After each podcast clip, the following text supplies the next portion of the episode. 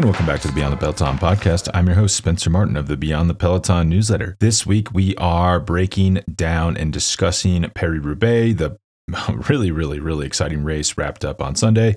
Um, in, in future weeks, I'll try to get this out sooner. I, I just had a lot going on. I was getting back from a long trip away. So this is a little bit delayed, and I apologize for that. But I'll just give a few quick notes up top about what I noticed from the race. If you want to dig deeper into it, I'll put a link to my 10 takeaways breakdown on the Beyond the Peloton newsletter in the show notes.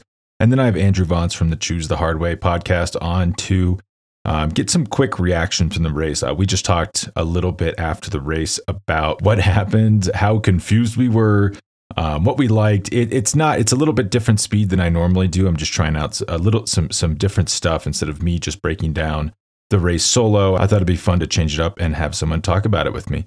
But just up top, um, just things we don't get to in the conversation that I wanted to mention. Um, obviously, Dylan Van Baarle, awesome, amazing win. Um, impressive race from Ineos. It was a little tricky for them. They broke the race up with like 212K to go. Everything kind of, the wheels kind of fell off that with like 147K to go when they got on the cobble sections. Ganna flats, uh, break gets up the road with Matej Mohoric. They're not represented in it. So then they have to chase the whole day. But you know, you really don't want to overcomplicate things at Roubaix. It's just get guys up the road, get people in front of the race, and good things will happen. Um, it sounds overly simplistic. It's kind of a tactic you'd use in junior racing or youth racing, but that that's kind of the name of the game at Roubaix. You know, normally it happens later. This was an incredibly early move at Roubaix, but you know, the ethos is the same. It's hard to come back. It's hard to make up time on a group that's ahead of you. That's why you see it's one of the rare races where early breakaways will win, um, like Matt Hayman, and I believe that was 2016. It's just, it's a tough race to ride a different speed than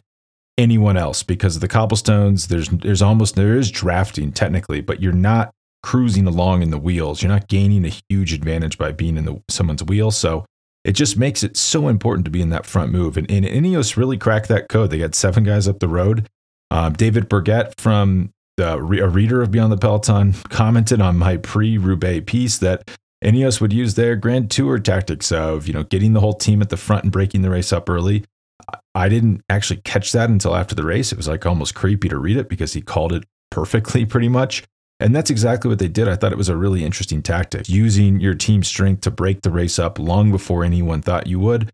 Um, it really only worked because they caught a lot of favorites out. Matthew van der Poel, uh, Matt, yeah, Matthew van der Wout van Aert, and Stefan Küng being the three favorites, probably the three biggest favorites. Two of those guys finished on the podium, and it, and it made them chase. You know, if if those guys are in the move, it probably doesn't work. They just sit up because what's the point of burning your whole team with that much distance to go if the favorites are there? But if they're if they're isolated what they did is they essentially leveraged Ganna's massive motor. I mean Ganna really was the reason they were able to do this. But they also had you know they had a former world champion Michał Kwiatkowski also pulling in that group. So it put a lot of pressure on Van Aert and Van der Poel. And some people um, i think andrew had this point and some people in the comments that you know maybe Van der Poel and Van Aert weren't sure of their form. So they weren't really that's why they weren't stressing it in the group behind. But i'm not sure about that. I mean van van Aert was so good. He, he was really looked like he had this race under control in the last 40 kilometers. Um, just screwed up i think and let dylan van Baarle go that was a big mistake. If he had it if he could do it over again i don't think he would let that happen. But really the, if, if we're going to pinpoint their major mistake it's not closing that gap down um, when it's about 210k to go and it's a 20 second gap they probably could have sprinted across that gap right there and saved themselves five hours of chasing. They didn't do it. They were they looked really relaxed. They looked like they thought they weren't that concerned about the entire Ineos team riding away. Um, and and I think they paid for it. I think that's the reason Van Baarle could ride away from Wout Van Aert at the end because he had been up the road. It's a lot easier to be at the front and let the race come to you than it is to try to you know chase on for five hours and catch up to the race. So I, if I'm pinpointing one thing. I think that's where the big mistake was made on Van Aert's part, and that's where the big um, the advantage swung in Van Baarle's favor. A lot, a lot happened after that. Um, I, I, do recommend checking out the newsletter. I'm not just trying to uh, plug my own newsletter. It was such a complex race that it really took a couple. I had to watch the race a couple times and, and go through and to try to figure out exactly what happened. But I thought I did a decent job of summing it up in that piece. A few other funny notes from this race, or not funny, just impressive things that I, I couldn't fit into the newsletter were that if I quizzed you after the race, who, who's the strongest team in this race? Um, obviously, Ineos did a great job, but like the, the best team performance, it's it's Intermarché. They had five riders in the top 20, six in the top 23. Um, just as a reminder, you only start the race with seven guys. So that's hugely impressive. I mean, I was so impressed with Intermarché. And there was a point where I was taking notes during the race and I had Intermarché is, is in the best position in this race. Like they were the only team with a rider up the road, riders in the chase group. It, it was really impressive what they did. Um, I'm going to break down, I think on Wednesday, tomorrow, um, the best Belgian teams in the Cobble Classics. I think Intermarché might have had the best spring. Um, Alpecin obviously won Flanders with Van der Poel, but they didn't really have the depth that Intermarché did. Um, in Quickstep, just oh, terrible, terrible spring. And and I know they suffered a lot of bad luck. People pointed that out in the comments. Um, even Oliver Naesen, when we talked to him earlier this year, mentioned that. But yeah, just I was just not super impressed with with anything they did this spring. Kasper um, Asgreen, I, I love him. I'm a huge fan of his. Um, I know he was sick, and it just seemed like he was never quite in the form that he had last year, which is understandable. That happens, but I don't know if they've. I don't think they've kept up, even with Inter. If you think Intermarché has probably out recruited them over the past few years, and th- that's pretty wild. You know, I have, I have a graph in front of me or on my other computer upstairs where it shows a prime age, prime age of a rider and then the age of the quickstep riders, and they're either almost all too young to be in their prime or too old to be in their prime, and that shows just mismanagement of the roster at the top level. So I, I think they got, you know, a crude example or a crude saying would be like high on their own supply, where they just believed the hype that whoever they put out there could be a potential winner. And, and in, in, some respects, the game changed on them. Like a few years ago, Yves Lampaert, Florian Sénéchal, those guys are incredibly good at riding the cobbles. And they maybe could have competed for a win here. And I know Yves had some bad luck running into that spectator, but you know, he was too far over on the road and he was probably over there because he was too tired. Because the top riders in these races are just getting better and better. I mean, Dylan Van Baarle is not even really a cobbled rider. He's just kind of an all-around jack of all trades great rider. Same thing with Wout van Aert, Stefan Kung, Matej Mohoric. I mean, those are not cobbled specialists. And then my last point on this is as we're seeing the cobbled specialists kind of die on the vine, so to say, um, Belgian riders are becoming less dominant in these cobbled classics. They used to rule these things. Now, outside of Van Aert, there's not a lot of, you know, they, they still have great performance. It's like Tom Devriendt in fourth, but they just don't have the dominance they used to over these cobbled races, as we've seen just more generally strong riders come in and seem capable of just kind of figuring it out over the cobblestones, not having to be specialists. All right, so we will get into my conversation with Andrew right now. I'm pulling up your recap email just phenomenal. It's dynamite. I uh no, go ahead. This this was just a hard, a hard race to recap. I watched it live and I'm just like, I have no, I, I don't know anything. like, I don't know what the fuck I just watched. It was like so chaotic. I think that's part of what is so amazing about what's happening in professional cycling right now. It's a new epoch. It's an era when there's so many strong riders that you don't know what's going to happen. And I'm thinking back on like the Boonen era, the Cancellara era, the Gladiator is who was known. and uh, you know what I mean? It used to be you'd, you'd go into a race like this and there might be two to four people who might have a chance of winning. It was highly organized. And I was actually thinking about this in the context of there's, it's not even a formula. Like it's it's a totally new approach to racing. And i'm sure we're going to get into this when we talk about Ineos because you know hindsight being 2020 what they did looked brilliant but we've also seen them try this many times before both in stage races and in one day races. Recently the strategy seems to be paying off where they're disrupting the typical pattern of a race and attacking at unexpected times splitting the field taking advantage of crosswinds, echeloning, whatever, to split the field early in the race at a moment that's typically a much more chill moment in the race. But we've also seen it not work before. And yeah, there's a lot to unpack here. Yeah, it's actually like the defining feature of that strategy is that it doesn't work. Like they always set it up for someone else. It was a little crazy. I, I was traveling the last week, wasn't really paying attention to like comments on Beyond the Peloton And I went in this morning and someone, this was like two days before the race. This guy's name is David Burkett.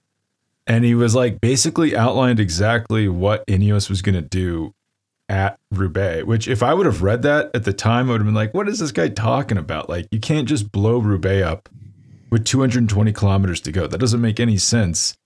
But it's it's almost like they stumbled upon the perfect classic strategy via the stage races where it's you know like if you do this in a stage race you're probably not dropping Pogacar or Roglic. You're going to go to a 7k climb at 9% and they're just going to drop your guy. Like you have to have the strongest rider to make it work in a stage race. But I mean Van Baarle is very good. Like he's a very good rider. Probably not the best rider in the race but just the fact that he was in the front and didn't have to chase for I mean those Van Aert and Van der Poel were chasing for like 5 hours. Like that's going to help you in the finish of the race. And like it's so it's like what you're saying we we don't have a formula anymore there's no more Boonen no Cancellara like some guys are pretty good, maybe better than others, but it's so even at the end of the races. Like if you can set a rider up like that, it's enough that they could win versus even major stars. If you can, right? If you can set up a rider. And while I did not pick the winner of this race and I did not make my pick public, it was my belief going into the race that someone from Ineos would win. As you know, Spencer, in spite of your warning that no one, no one in this uh, height weight ratio had ever won the race, or in your opinion, had any chance of winning. I did pick. I said Pidcock was going to win. I revised my pick prior to the race, but I did. I just had this feeling that Ineos. It felt like they needed. I mean, every team needs a win, but they just felt. I got. I had this gut feeling like this was going to be their day. They were going to put it together. They were going to try something and again, they've had some success recently, but prior to the last couple of weeks, their season was looking pretty rough. And the luster of early Sky and early Ineos just seemed to be fading, right? Like they they didn't seem like a team who had a formula to put together wins anymore. And as we've seen in, in recent weeks, it's really starting to come together. But I do think it's a question of whether have they figured out an actual winning formula, or in the case of this race, did they just roll the dice on something and it worked out? And also, it might not matter, right? Like winning is winning. Yeah, I definitely do think there's an element of rolling the dice and it working. Really, if you like, if you bake, especially Roubaix down to its like most basic elements, like you, you know, this is if I was a like coach of a junior team. It's just like it's easier to be in front of the race than to catch up to the race. Like, you know, even get in an early breakaway because then the race is coming to you on these really hectic races. It's so hard. Like I could not believe Van Aert and Van der Poel were just sitting there, just like letting that gap grow and grow. Like you're gonna have to invest. You know, it's like reverse venture investing. Like the time you're letting go now is going to be worth 400 times the effort later down the line. And you know, I think Ineos it looked risky. The strategy could have they could have lost the race. You know, they kind of did blow up in their face. Like they with 150k to go, they had like no one in that lead group, which was a little odd. But I think if just that the basic element, just get guys in the front group, and you might not win, but that's the way you should race this. And you know, I don't think you can like take this to, you know, if you try to go to Flanders with the strategy, it probably doesn't work. Like it's kind of a Roubaix specific thing. And if you try to do it again and the leaders are with you, it probably doesn't happen because you're not going to invest resources. Like they were burning Ganna up 200 kilometers from the finish line. Like that's a little crazy. So it kind of depended on the fluke of the fluke being that the favorites were not with them. But I have to imagine in the future, that was going to happen. It's still not clear to me what. I don't know if they just thought that was a ridiculous thing to do to ride so hard so early. It's not clear to me why. If you go back and watch it, Van Aert's teammate was the original guy who formed the echelon, and then he's in the back. I, I don't know what was going on there. I'd love to find more about more out, more about that. Yeah, I mean, I think both with Wout and Van der Poel, watching the race, they just seem to again, it's tough to say and, and easy to say when you're spectating versus being in the race and trying to close a gap once a split like that is formed. but they didn't seem particularly panicked. And watching on television, I just didn't get the sense that either Wout or MVDP were going to be factors later in the race. It also, in retrospect, it almost seemed as though they they weren't concerned for a moment and were content to let that Ineos right off the front and try to split the field because perhaps they had a very low level of confidence that that was actually a successful strategy. I mean, That's another true, yeah. right. I mean, another question that I have here, and again, like we need to talk to some DSs to find out how various teams were thinking about this, but there is fairly teams have fairly complete information in terms of weather and crosswinds now, and you know the idea of using a crosswind to split the field at an unexpected moment early in a race. I'm going to forget. You probably know Spencer. I can't recall, but I mean, we've seen this happen during the tour on that one section over the cobblestones where it only happens at low tides. I for, I'm forgetting which Oh, stage. Passage du Gois. Uh, They used to race it at full speed. I don't think they do it anymore because obviously it's a crazy thing to do. But I think it was in '99. Armstrong like got his first big gap on that. Yeah. Yeah, and I'm they they blew things up and immediately got a huge gap, split the field in a very unexpected way because they anticipated crosswinds at a moment when other teams weren't thinking about it. Fast forward in 2022, it's my strong belief based on talking to people inside the sport. Everybody's thinking about this, right? I mean, uh, I don't know if you watched the. Gosh, was it last year or two years ago? I believe there was a documentary inside the Jumbo Visma team. And I believe that they have a guy who goes up the road during races to, you know, they have the they have the data on the weather and then they have somebody go up the road to actually check and do like a physical examination of what are the conditions, which way is the wind blowing that then gets radioed back to the riders and the team director and then they're sometimes making these types of determinations about what moves are going to are going to happen at which moment. Equally when we think about this is something i reflected on a lot watching the race yesterday and i'd, I'd love to hear what you think. As you and i have talked about previously the ground is undefeated and in the history of combat sports and cycling. Like so many unexpected things happen at the interface of a rider's tires in the road and we saw a lot of people take spills yesterday. We saw mechanicals. You have the factor of feeding and trying to get your nutrition right in a race where it's incredibly hard to focus and just stay on your bike right? So you have all of that going on then you think about the weather and all these other complexities hydration. Before you even get to a rider's physical performance and positioning just such an incredibly complex differential equation. And to do the right things at the right moment, I mean, this is why these are the world's best professionals in the sport. Equally, getting it right is incredibly complicated and perhaps more so in this race than almost any other on the calendar. I, I totally agree. And then two things that I thought of after I sent the newsletter, and I was just thinking about when you were talking is as far as this not working for Ineos, if you go back and watch the race, it's really just Ganna. Like Ganna pulls that gap out. It's pretty big by the time they hit that's like a minute 15 when they hit the first cobble sector. He flats, and then you like talking about the ground being undefeated. He flats, the gap shrinks from like 115 to like 30 seconds in two kilometers. So potentially Van der Poel and Van Aert were thinking, well, we're just these bozos are gonna run out of gas when we hit the cobbles. We're gonna catch them. But I, you know why it's good. Why you don't want to get too cute at Roubaix is there's a huge crash. You know, of course, three kilometers into the first cobble sector, like Magnus Sheffield, who we'll talk about later, like American phenom crashes because he doesn't know what the hell he's doing because he's 19 years old and it like holds them up. So like that, that's a really weird thing about Roubaix is like you have a crash, you, could not be involved at all, be 30 seconds behind cruising, and then you can't get through. You know, it's like there's these roads are crazy. They're so small.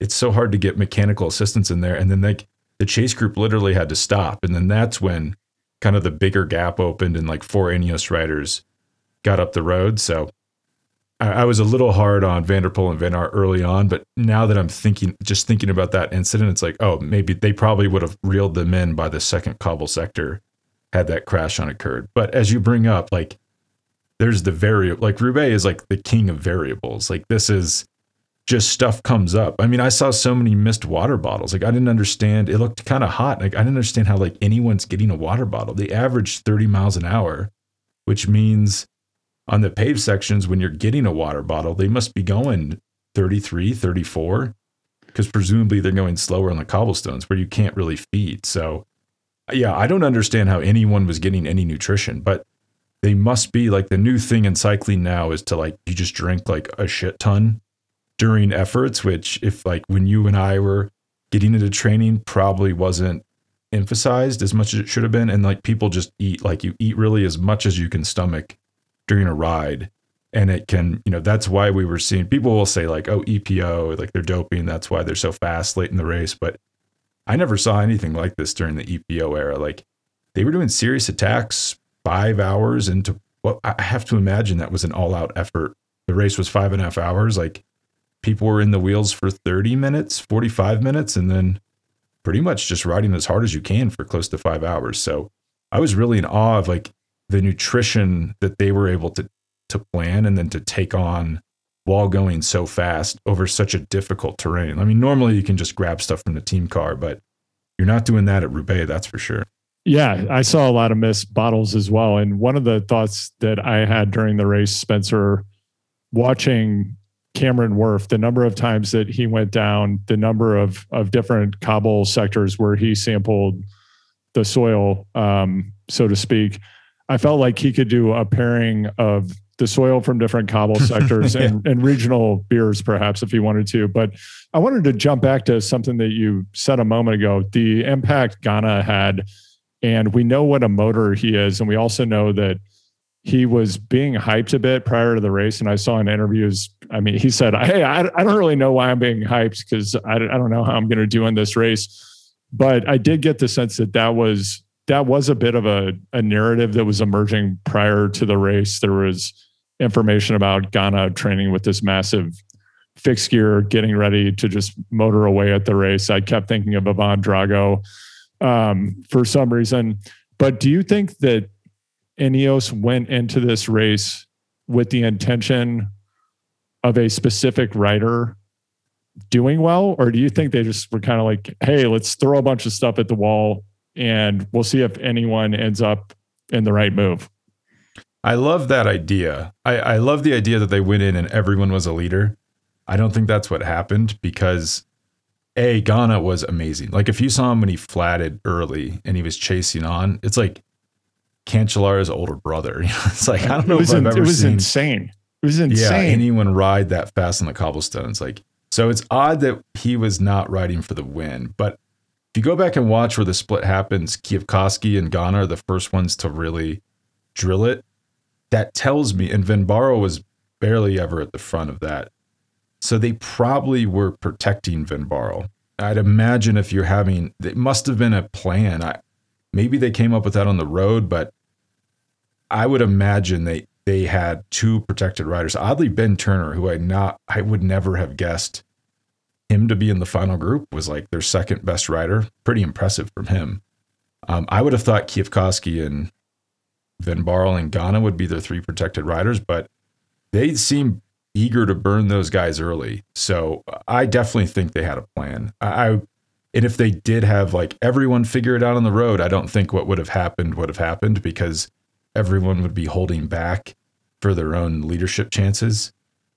I don't know how you get Filippo Ganna to buy into working for someone at Roubaix. It like looks like that should be just what he does full time for his job, but he's just like I mean that's crazy to have a domestique like him. Like I don't think people quite understand how powerful he is. Like his FTP is probably so I don't know if you follow Pogacar's coach on Twitter, Inigo San Millán. He was like tweeting about like only idiots say FTP. So now I'm like, I use that word like five times a day. Now I'm like conscious about it.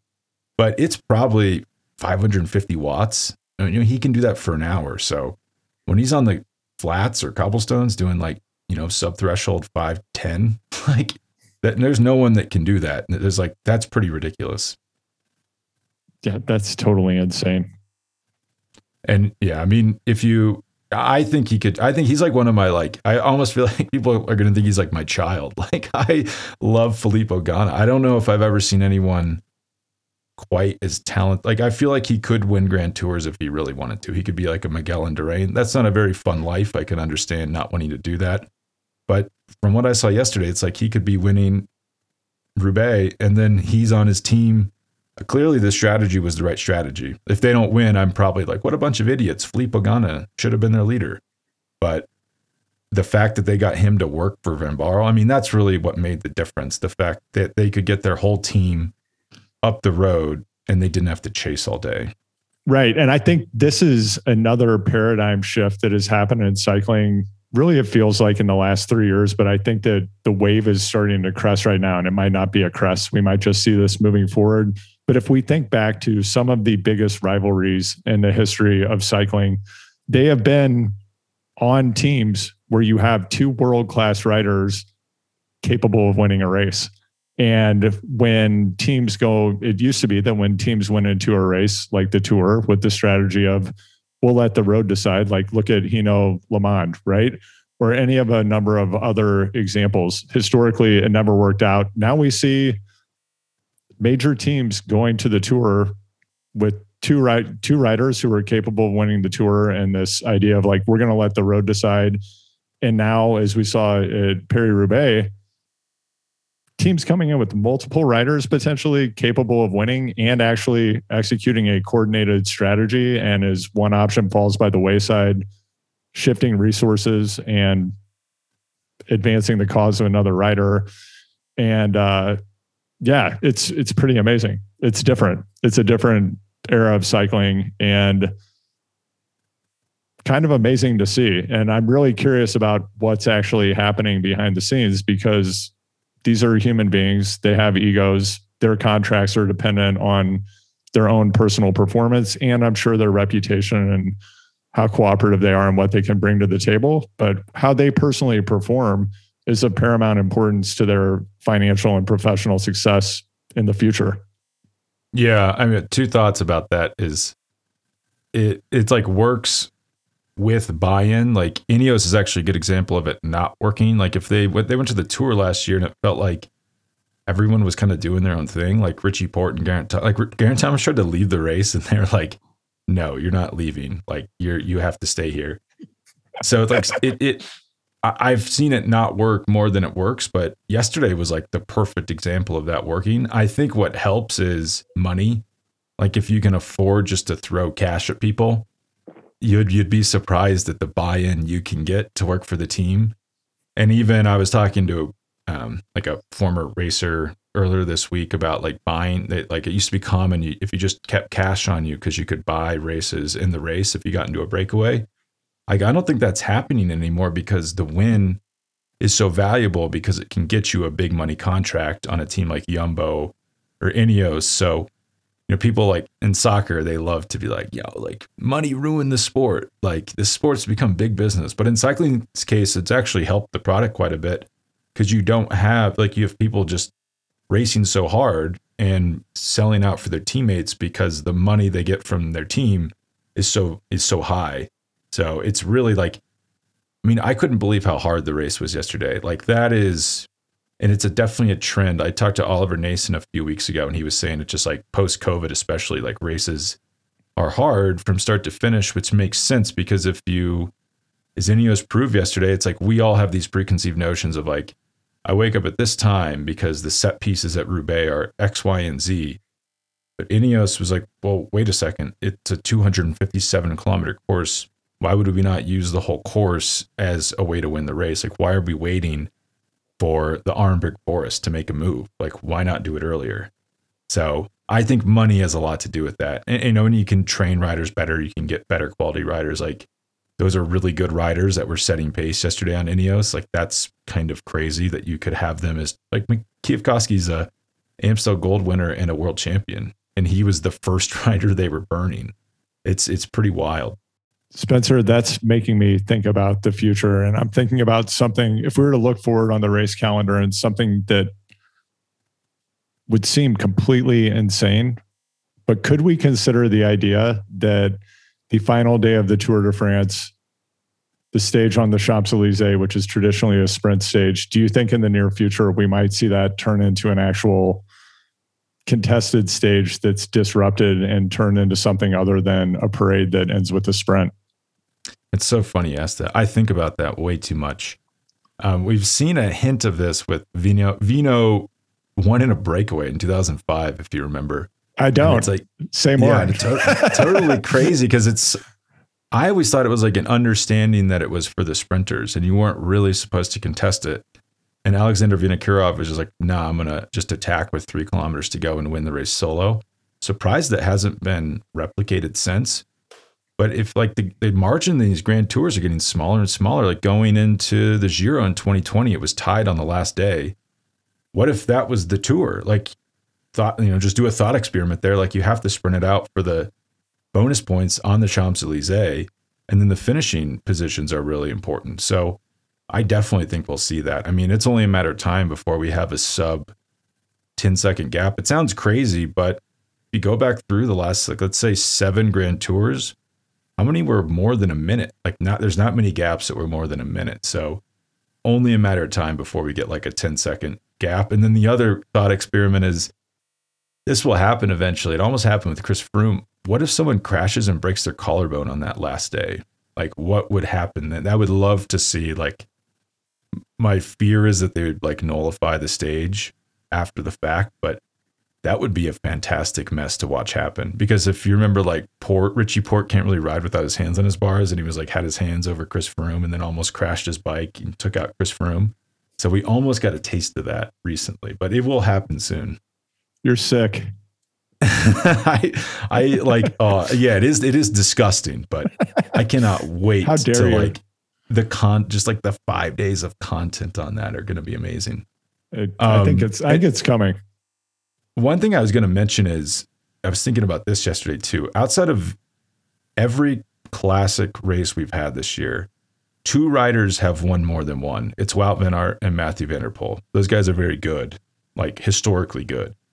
Other than that, we've had no repeat winners. And then, of course, Van der Poel and Van Aert only took one of the two big ones, Flanders and Roubaix, which is like, we're like in a golden age of parity, especially when it comes to the, with the Grand Tours might be a little road at the moment with Pogacar and Roglic, but as far as one days, it's it's wild the parity we're getting. Like it's almost unbelievable. Like sure, Ineos won three races this week, but I wouldn't, you know, they're very good. I think they'll continue to be good in classics for a few years, but they're not going to win everything. Like, and they won those races with just kind of like good, honest tactics of playing teammates off each other. Like that's kind of the oldest tactic in the book. It's not like they're doing anything super revolutionary. So I've just been shocked with. It's a good sign, a for doping. Like if you want to watch for doping distorting distorting the races, it's one rider or one team just like riding away. Kind of if you remember stage one of Paris Nice and everyone Jumbo had three riders rip off the front, and people were like, "Oh, this is just like the '90s." It's like by, by the end of that week, we saw that they probably paid for that effort, and there's a reason you don't come into Nice with your tip tip top form on stage one. So, yeah, I was just like encouraged a from like a doping standpoint, and then b from a competition standpoint. Like you go into these races, you have no idea who's going to win. Like I don't even think Dylan Van Baarle was. I don't think they were offering. He wasn't on the odds board on BetMGM at least. Like that's pretty crazy that the winner would not you would not even be able to place a bet on him because he's that like quote unquote obscure. Yeah. Yeah, no, I, th- I think you're right. I, I think another interesting aspect of the the recent rise of Ineos that we've seen and kind of like this feel good narrative that I think the victory conferred upon them yesterday. When I think about how cycling fans during the, like let's call it like the Sky early Ineos era when it they more or less seem to have a formula like a formula that we talked about is now seems to have been disrupted in terms of grand tours particularly but they almost had that like postal discovery like death star kind of approach to winning races and i feel like it was kind of boring and alienating fans then there was of course the whole jiffy bag fiasco. Who knows what happened there?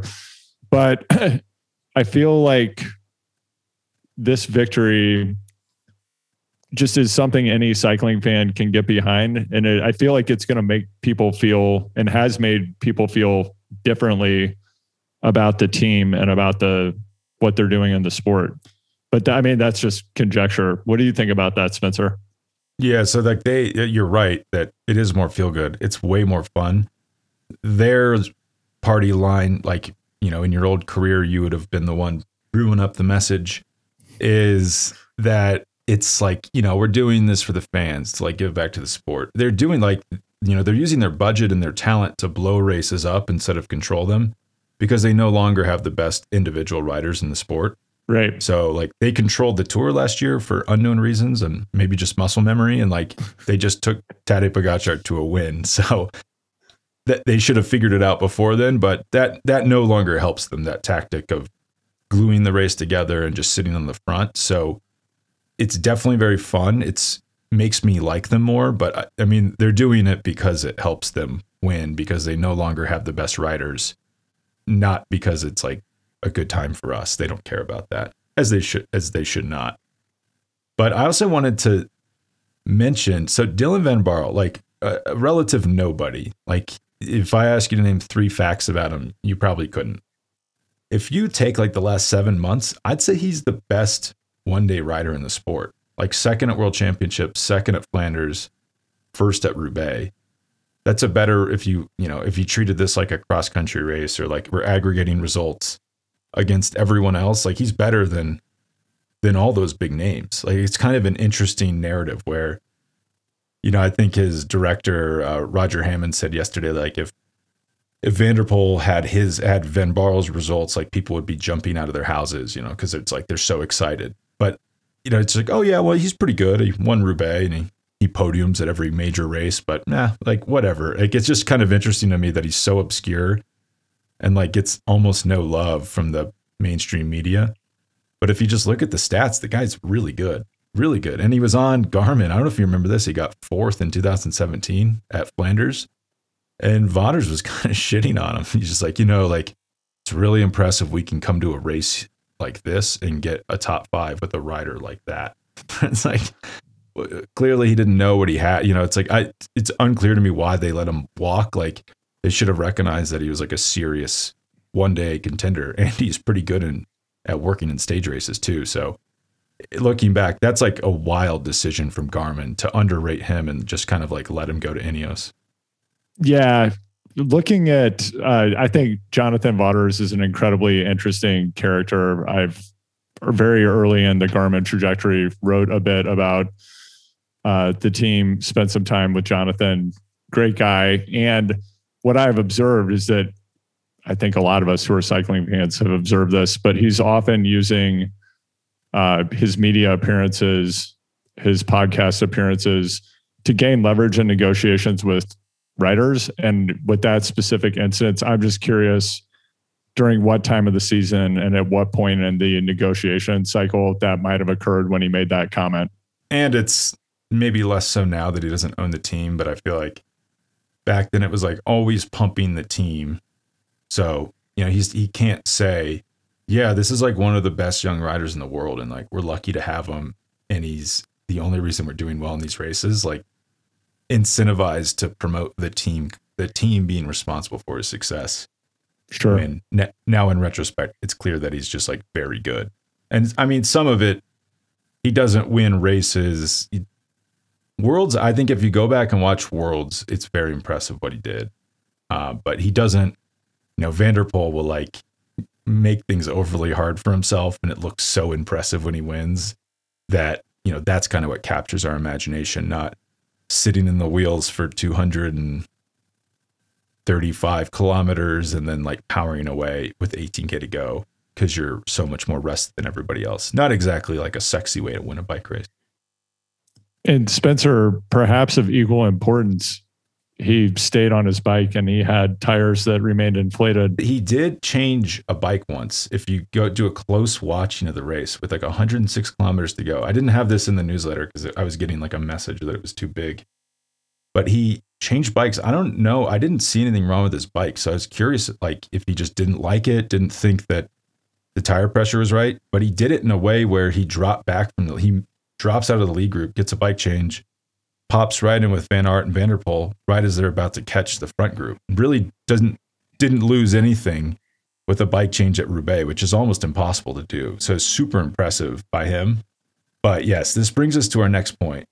I mean, just up top, did it seem like there was a ton of flat tires to you? Or was this, am I just like misremembering Roubaix? It's, it seemed insane. And before we go too deep on flat tires, though, I do have a flat tire and Ineos related question. So to go way back to earlier in the conversation when we were talking about Ganna and whether he was the designated leader on Ineos going into the race. We talked about all the work that he did, how he really was driving that split.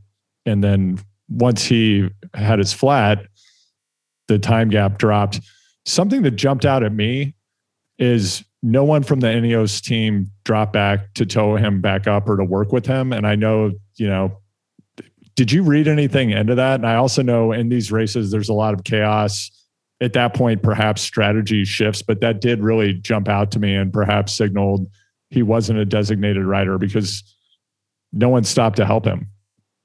Yeah, I did read that as a he's not a designated rider. I also wonder, you know, this could go really wrong. I'm just trying to think through the different scenarios now. Perhaps they had a policy of no one drops back for anybody because if Ganna's dropped, we lose him. We're better off with six people in the front group than sending someone back.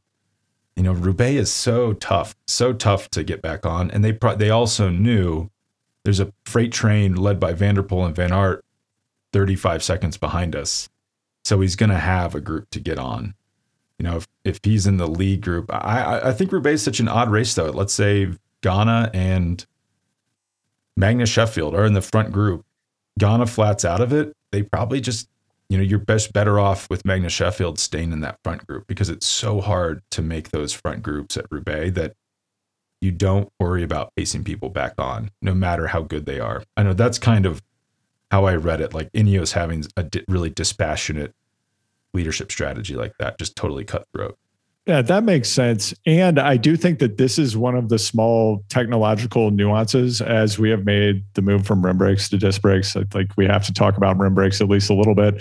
But it's not the case anymore that if you're a leader flats that you can just have someone stop and swap a, a wheel. I mean, I don't think anybody's carrying a hex key with them or, you know, practicing how fast they can change out a through axle. Basically, if you get a flat, you're waiting for somebody to give you a change who has a pneumatic tool or has a hex key. I mean, a rider's not going to give you, another rider on your team is not going to give you their wheel at this point. No, no. And I did, you did see like if teams could do it, they were just giving people bikes. It's also, it's unclear to me, like, are they changing the wheel? They must be changing the wheels before they put it back on. Cause like Van Aert flatted, got a bike flatted, probably got the same bike that he was riding originally, flatted, got the bike that he had before that. So someone must be changing those wheels or changing the tires, you know, before they put him back on the bike. And it's like it's just a like you'd hate to be like flat, oh, throw the bike on. Oops, he flatted again. Oh, this bike has flat wheels. Sure, it's happened at some point. But I did see a few teams with like the, you know, all the bikes come pretty much with just the Allen keys because they look cooler. I did see a couple teams with the levers. I I think that would be yeah, as you're saying, when you're threading a through axle with your bare hand, like that's so slow. And even with the Shimano neutral, like if they couldn't get a team car and they had to get a wheel, it was not a fast process. That's be my big knock on disc brakes for those races where it's just so difficult to to change your wheel. But you know, you, you can run 30, probably 32 millimeter tires. So whatever downside you're having on the on the wheel changes, you're it's got to be so nice to have the bigger tires. I wouldn't want to run uh, Roubaix with anything less than a 30. Yeah, absolutely. And from what I'm reading, that I mean, that's what was happening, right? I mean, I think I know you wanted to get into this, and so do I, but with the high volume of flats that we saw, you know, were we seeing tubeless flats? Were we seeing latex tubes flatting? Were we what were we seeing? So I dug into this a little bit. Also, fun funny note: 2018, not that long ago, Kristoff runs tubeless tires because his team was sponsored by I think Hutchinson who wanted to promote promote their tubeless. They're 25 mil. Like Oh. he gets the first cobble section and like the bike blew up basically. like what are you doing? 25 millimeter tubeless. Of course you're gonna burp all your air out of there immediately. Um, I yeah, I couldn't find any rhyme or reason. So Ineos was on tubeless. Jumbo was on tube tubular. I think FDJ was on. I- It looked like a, it, I can't imagine anyone was on tubes. That seems insane. And I think all the tubeless teams were. They, I don't know if you know if you ever use these. These like CushCore Right. inserts for the road bike. Seems like it adds a lot of weight, and it didn't. It, what is that for? Is it just for if you flat that you can ride for a little bit before you get a wheel change? Is is that what it does? It keeps it slightly inflated. Yeah, I think that's what it does for professional riders. And I think for people who are not racing in the world tour, it's about not destroying your carbon wheels when you get a flat, because there's, as we know, there's a high probability of, of that happening. Yeah, If you just like lose all the air in a tubeless tire, even if you ride a pretty short distance, you might crack a rim. yeah. And I saw. I mean, Van Aert flatted right at the Arenberg Forest, like maybe right before it. He got through the forest with his tubular, which is like impressive. That's the the beauty of the tubular, but he seemed to suffer with a lot of flats. And it, I was actually a little confused if it's hard for me to tell if they were flats, these mechanicals were flats or drop change, like change. You'd see people kind of like reach down sometimes, and I'm like, is that someone taking their wheel off, or is that someone like Motor Mate Mohoric? I guess had a mechanical when it looked like he was maybe riding to the win. And I'm not still not sure what that was. I have watched it like 50 times and he kind of reaches down. I wondered if it was a drop chain, which would go back to our conversation the last time we spoke, where these 12 speed group sets seems to be like drop chains all over the place. So I couldn't find any rhyme or reason with those flats. Like it seemed like Jumbo had a ton of flats. They were running tubulars, Dugast, which is like the best tubular. And it seemed like Ineos also had a ton of flats and they were running tubeless. So, I mean, I'd imagine you can go lower pressure with the tubeless. I'm not sure. These are big riders. Like if you're Stefan Küng, how low do you want your pressure to really be? Like you don't want to be on like a 40 psi road tire in a road race. It seems like you're just like asking for trouble on cobblestones. So I've I've not been a proponent. I personally don't love tubeless on a road bike just because it's a pain in the butt to, to like deal with, especially and there are issues when the pressure gets that high versus mountain bikes. Like you know you can have r- tires blow off your rims where like if you, if that's a possibility, it seems like that's a risk I don't want to take. If I'm a pro and I have someone to deal with all that for me, I mean maybe that would be more appealing. I think their whole shtick is though they decrease flats, which didn't seem like that helped at all. And I guess in theory, the rolling resistance is better. But at Roubaix, the rolling resistance is not helping probably because you're on like the worst roads you could possibly imagine. Maybe when you, a real nerd would tell you, it's like, well, but you, when you get into the velodrome, you're on like wood. So you want the tire with the best rolling resistance. And that could be the difference between getting first and third. So just kind of giving up. I'm, I used to be like a tubular stand up for tubulars, I'm kind of just giving up that they're going to go extinct. And because it's hard to sell them to consumers, sponsored sponsors don't want pros on them because no one in their right mind is going to buy a tubular for their own everyday use. And tubeless will just take over. But I didn't see a huge, I I just did not see like any advantage to running tubeless. And it didn't seem like it helped the flats at all. If anything, it seemed like there was more flats. But maybe that's just because the race was so fast. Yeah, I think it reflecting on you know the wet Roubaix that we had, and now that we've had subsequently a dry Roubaix, it doesn't seem like either condition yields more ideal or less violent results. Roubaix is a violent race for the riders and for their equipment. Yeah, it'd be funny to have data on this. I didn't yeah see any type of decrease in it almost seemed more chaotic than last year's wet race where that race almost followed the normal beats of a Roubaix, whereas this felt like a snow globe just got shaken up.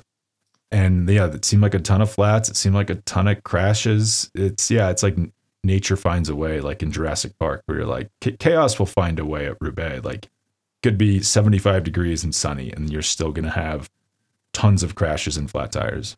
Well, ironically, I think at either end of the friction continuum, whether it's incredibly dry or not at the ends of the friction continuum, but whether it's incredibly wet and rainy and muddy or incredibly dry and dusty, you actually, I think, end up in the same place in terms of you're slipping and sliding all over the place. I mean, we saw that yesterday, right? Like, you, yeah. it can be difficult to get traction if you're riding and it's raining hard. It's hard to see. Like, it can be hard to choose lines Similarly, if you're in a freaking pig pen dust cloud riding behind a moto or in a group, like you have no idea what you're about to ride into, and somebody might pop over and you end up dropping into a giant gap in the cobbles or hitting something that you don't see. So I, I think you kind of get the same results regardless of the weather conditions. Maybe there's some happy medium in the middle, but it might not make for as compelling of a, a televisual experience. Yeah. And did you see Steve, not Stybar, I'm in the wrong year. Did you see Yves Lampaert run into that spectator when he was, I was surprised they didn't, in most parts of the course, you know, if there, there'll be like a bike path on the side of the cobblestones it's smooth and they, they were riding on that, but it's almost like you know, like animals when they're like dying or like desperate, where it's like that's a crazy thing to do because you're so close to the fans. And they normally block that off. It was for some reason open. And then of course he hit a fan, but like that's just because he was he was so tired and desperate for he was like craving smooth tarmac so much that he rode way too close to that fan and then the guy was applauding and he just hit his hands and then crashed. But that it's funny because that team every major spectator incident I can think of at Roubaix is with Quick Step, where it's like I don't know what is going on in that team, but they're like riding. It's like just taking a massive risk just for a little bit of rolling resistance, which I was shocked by. Yeah, I kept watching that wreck over and over. I prob I watched it probably 10 times trying to discern what happened. Clearly what I saw and probably what you and everyone else saw, that spectator was clapping and he stuck his hands out like right at the moment when Lampaert was coming by him. His hands made contact. I got the sense that the spectator's clapping hands may have made contact with the rear brake lever and compressed yeah. it for a moment, causing him to go into a skid. And that's how he was pitched forward onto his top tube. And then that was such a gnarly wreck that was that's was, like the worst type of wreck. It's bad. So so bad. But I mean incredibly high speed and then I don't, you know, it looked like he was trying to counter steer to overcorrect and then he lost it and ended up endoing and flinging himself onto cobbles at, you know, at very very high speed. It's just such a violent painful looking wreck. And that spectator got, if you watch the full clip at full speed, it's like a little setup because there's people standing in front of him, in between him and the riders. Right. Like he's standing there clapping. They move back at the last second. And then he's probably like, oh shit, I didn't know the riders were coming right at me. Cause I think he was like looking at the cobblestones, like expecting to see the race there. And then um, I don't know if I've seen anyone like blame the organizers, but that's totally their fault. Like you got to block off the the bike path. And I think, I don't know if you remember this, but this was like a big deal a few years ago. If you rode on the bike path at any of these races, it was like automatic DQ no matter what. And then now it seems like they've kind of relaxed that rule, but this is exactly why that rule was in place because it's super dangerous for people.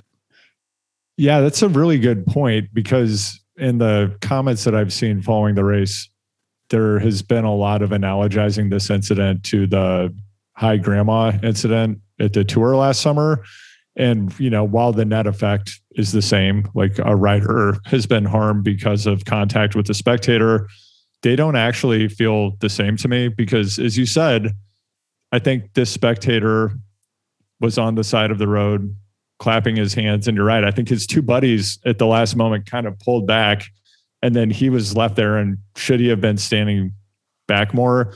Probably. But I've seen things comparing it to oh, spectators standing there taking selfies while riders come by. I don't know. Maybe the maybe that spectator had a camera in their hands and I didn't see it, but I didn't see anything like that. It just seemed like somebody cheering on the race who, you know, unfortunately severely messed up. Yeah, yeah, just like standing a little bit too close. Definitely not as bad as the Opa. It was like Opa and Omi or whatever. That was a disaster. Um, one thing I wanted to ask you about is why was Quickstep on exposed cables? Did you see this? Yeah, I did see that. And I noticed that there were a couple of other teams. There were a couple of teams on canyons that also were running exposed cables. And from what I've been able to tell, it seems like everybody was back to the fully concealed internal cable routing on um, uh, canyon sponsored teams. But yeah, I, I did notice that there seemed to be a prevalence of exposed cables in a lot of teams that normally were not running them. And I'm not sure why. Of course, as we know, a lot of special preparation goes on with equipment for Roubaix bikes. I don't know if what they were modifying up in the handlebar stem area potentially for these riders, or if just to make the bikes easier to work on potentially for all the other customization they're doing for the riders, they wanted something a bit simpler. But it does seem to me, particularly going back to the scenario where you have contact between a spectator and a rider, I think having anything like that sticking out is just you know it's uh, a way for something to catch on something that it shouldn't. Same thing with other riders. It just seems like not a great idea ineos has this his name is dan bigham he's like a genius uh, he's an, he calls himself an aerodynamist which at first i'm like like what are you re-? like okay the bikes are all the same like i don't quite understand what he's doing there but he just loves aerodynamics and his thesis is that and he's like a real scientist unlike us but his thesis is that the round cables are like the worst thing.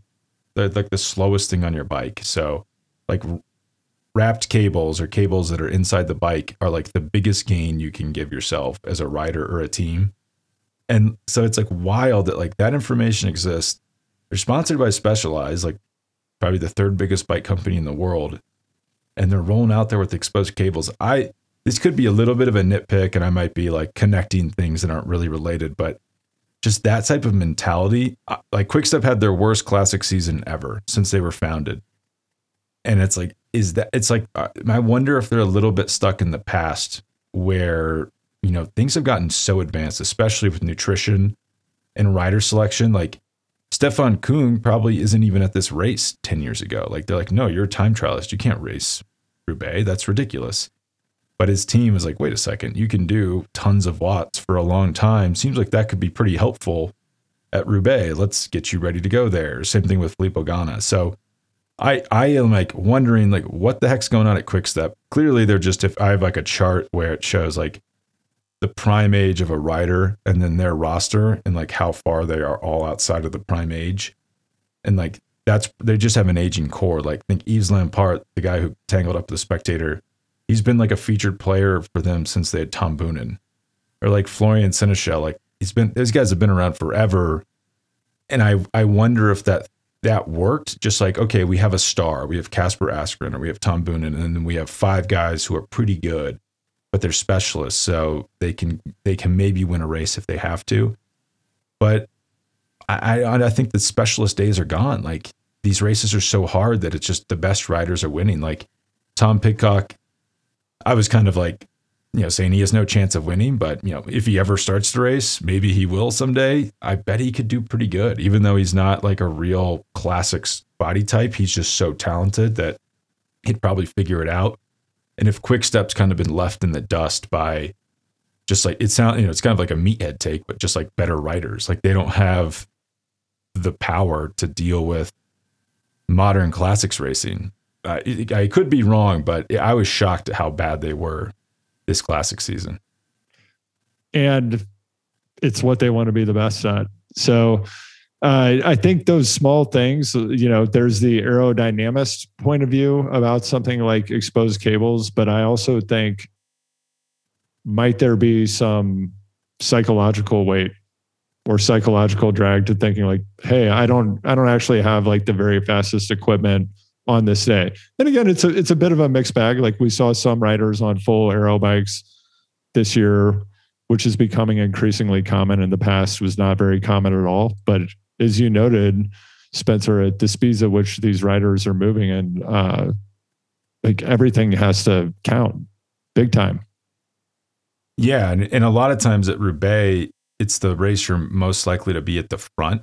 Like a, a leader, you know, maybe in a sprint it matters, but it's like a lot of times, like Primoz Roglic could ride like a Huffy because he's just like he's never going to touch the wind ever. So the aerodynamic setup of his bike doesn't matter. But at Roubaix, it's like Van Aert was on the front a lot because you don't have a lot of teammates. The race is too hard, and like if the, the further up in the group you are, the better. So I was really surprised to see that. It's funny you mentioned the mental aspect. Apparently, that's a big thing. Like non specialized teams always have a complex that the specialized bikes are faster and they're on slower bikes. I mean, you could probably there's a there's a team in the peloton that has I won't say who it is, but they have a big problem with this.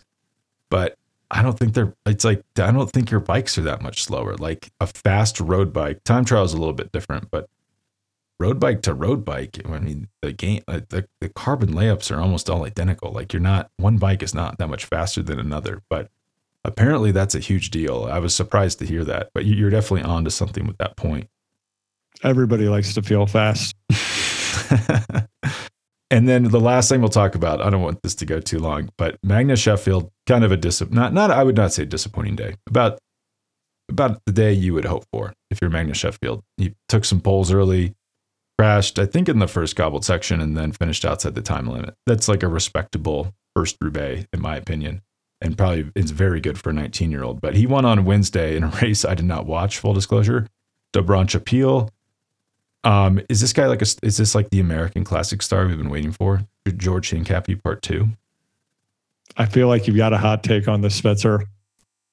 I I don't. Okay. I I I thought I didn't I feel so stupid because like someone texted me in January or it was like December. They're like, "Oh, is Sheffield going to be a star on Ineos?" And I'm like, I don't totally know who this guy is. Like, let me look this guy up. And then I ran into a, uh, a father of his former teammate this week who was like telling me about him, and it's like I've now I feel kind of silly for not knowing that there was this like American phenom right under my nose. But the, you, I mean, as you know, it's always so hard to judge. It's like guys we've America's the the king of fast juniors who do nothing in the world tour. So I, I would kind of am just cynical about every American up and coming star. Like, yeah, sure, they're going to be great in three years. That's what we always say. But he's really seemed to come in. I mean, to win, he I think he has two pro wins already. That at 19 years old, that's really impressive. Yeah, and I think we've seen this uh, across the world tour. And I think this is another disruption and transformation that's happened as training and nutrition information has become democratized. And I think actually some of the information that's come out in recent weeks, which is not really that new on the sports science side. Like people have been training their guts to be able to absorb more carbohydrate and using a mixture of different forms of carbohydrate, specifically maltodextrin, fructose, and uh, there's one other one that I'm not remembering, but it's in the Skratch like super carb drink. I have a bag of it somewhere that I haven't tried yet. It's highly branched something. Um, but basically, you know, you can train your gut to absorb over 100 grams of carb per hour. And there's also probably an actual genetically determined limit, as we learned in the last two weeks when the information came out about Mathieu van der Poel's fueling at Flanders, I think he's on the very upper border of that. I think he's like 120 grams of carb per hour. And for any normal human being, if you want to go out and try to consume 120 grams of carbohydrate per hour for five or six hours and see how you feel, please spend, send Spencer or myself a note and let us know how you feel. If you can do that, then you might be a world tour athlete. But they're now saying that that's, you know, on par with your genetic potential and limits and other physiological areas. So I think as that information becomes more widely circulated, available to athletes at a younger age, just as we've seen with, you know, there are decades of power meter based training data now. Most coaches have access to that. Kids at a young age can have that.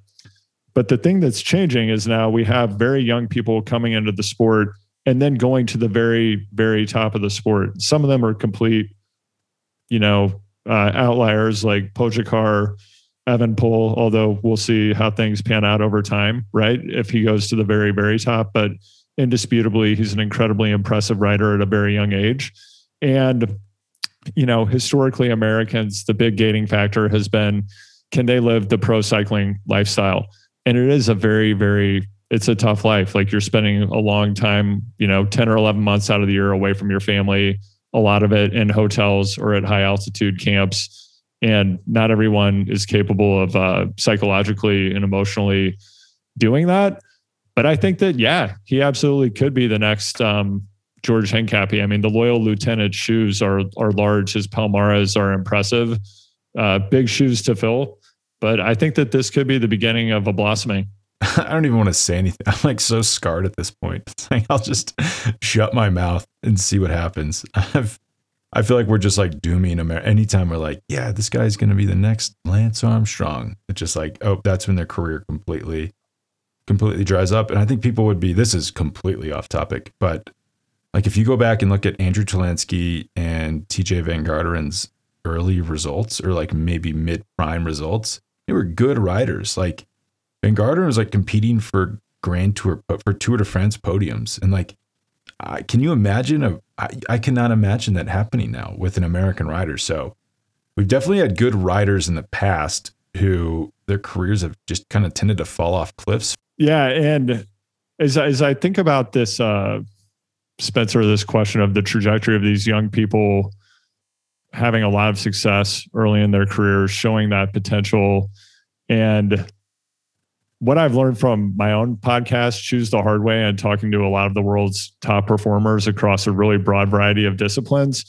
I mean, one of the common denominators about incredibly successful people who are world class performers is that by definition, they're achieving things that are not normal. And in order to do that, you know, there's psychology, there's effort, there are different things involved that are accessible for the average person if they work really hard, become expert learners, and learn the things you need to do in order to do those things, coupled with you have to have some gifts probably to achieve certain things in the sporting domain for sure. But if you don't have the hard work and if you don't become an expert learner and absorb absorb as much as possible, you're not going to get there. But also the process of doing that, just organically, it's going to you're having a very different life experience than a lot of your peers or the people that you grew up around. And if you don't learn how to metabolize that or deal with that, it can have impacts in other areas of your life. And I think that that's where a lot of people struggle who uh, are are able to reach incredible success because it, it's really not an easy thing to deal with. No, I can't imagine that being easy at all. But thanks for coming on, Andrew. It was great to have you. Yeah, always great to catch up, Spencer. Let's do it again soon. Oh wait, and your guy Pidcock, he's racing Flèche Wallonne. I think later this week, maybe. Is that right? Well, I mean, you know, he's my pick. Yeah, he's my pick for all of the races he starts and doesn't start. So I think he's capable of doing it. He's your Flèche Wallonne pick. All right, and then by definition, your Liège pick. But he he will 100% race Flèche Wallonne. They should not even do the race. They should just give the win to him. Um, I, I think that is happening. He's due for a victory. I can feel it.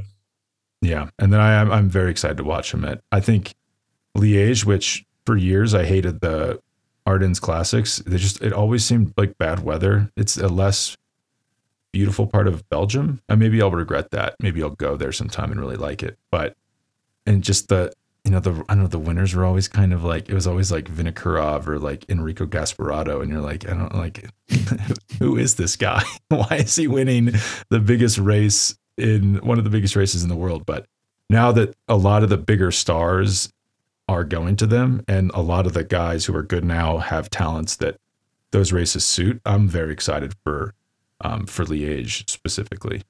Yeah, absolutely. The level's insane. I mean, I think it just goes back to in this era of bike racing as fans, it's unparalleled. Like the level of talent at every race and the drama that can unfold is unparalleled, I think, in my personal history of viewing cycling. Yeah, no, I totally agree. It's like a real golden age. So we're lucky to be around for it. All right. Well, thanks for joining us. It was great to have you on. Yeah. Thank you. Take care. All right. I hope you enjoyed that combo with Andrew, and I will talk to you next week after Liège Bastogne Liège. All right. Thank you. Bye.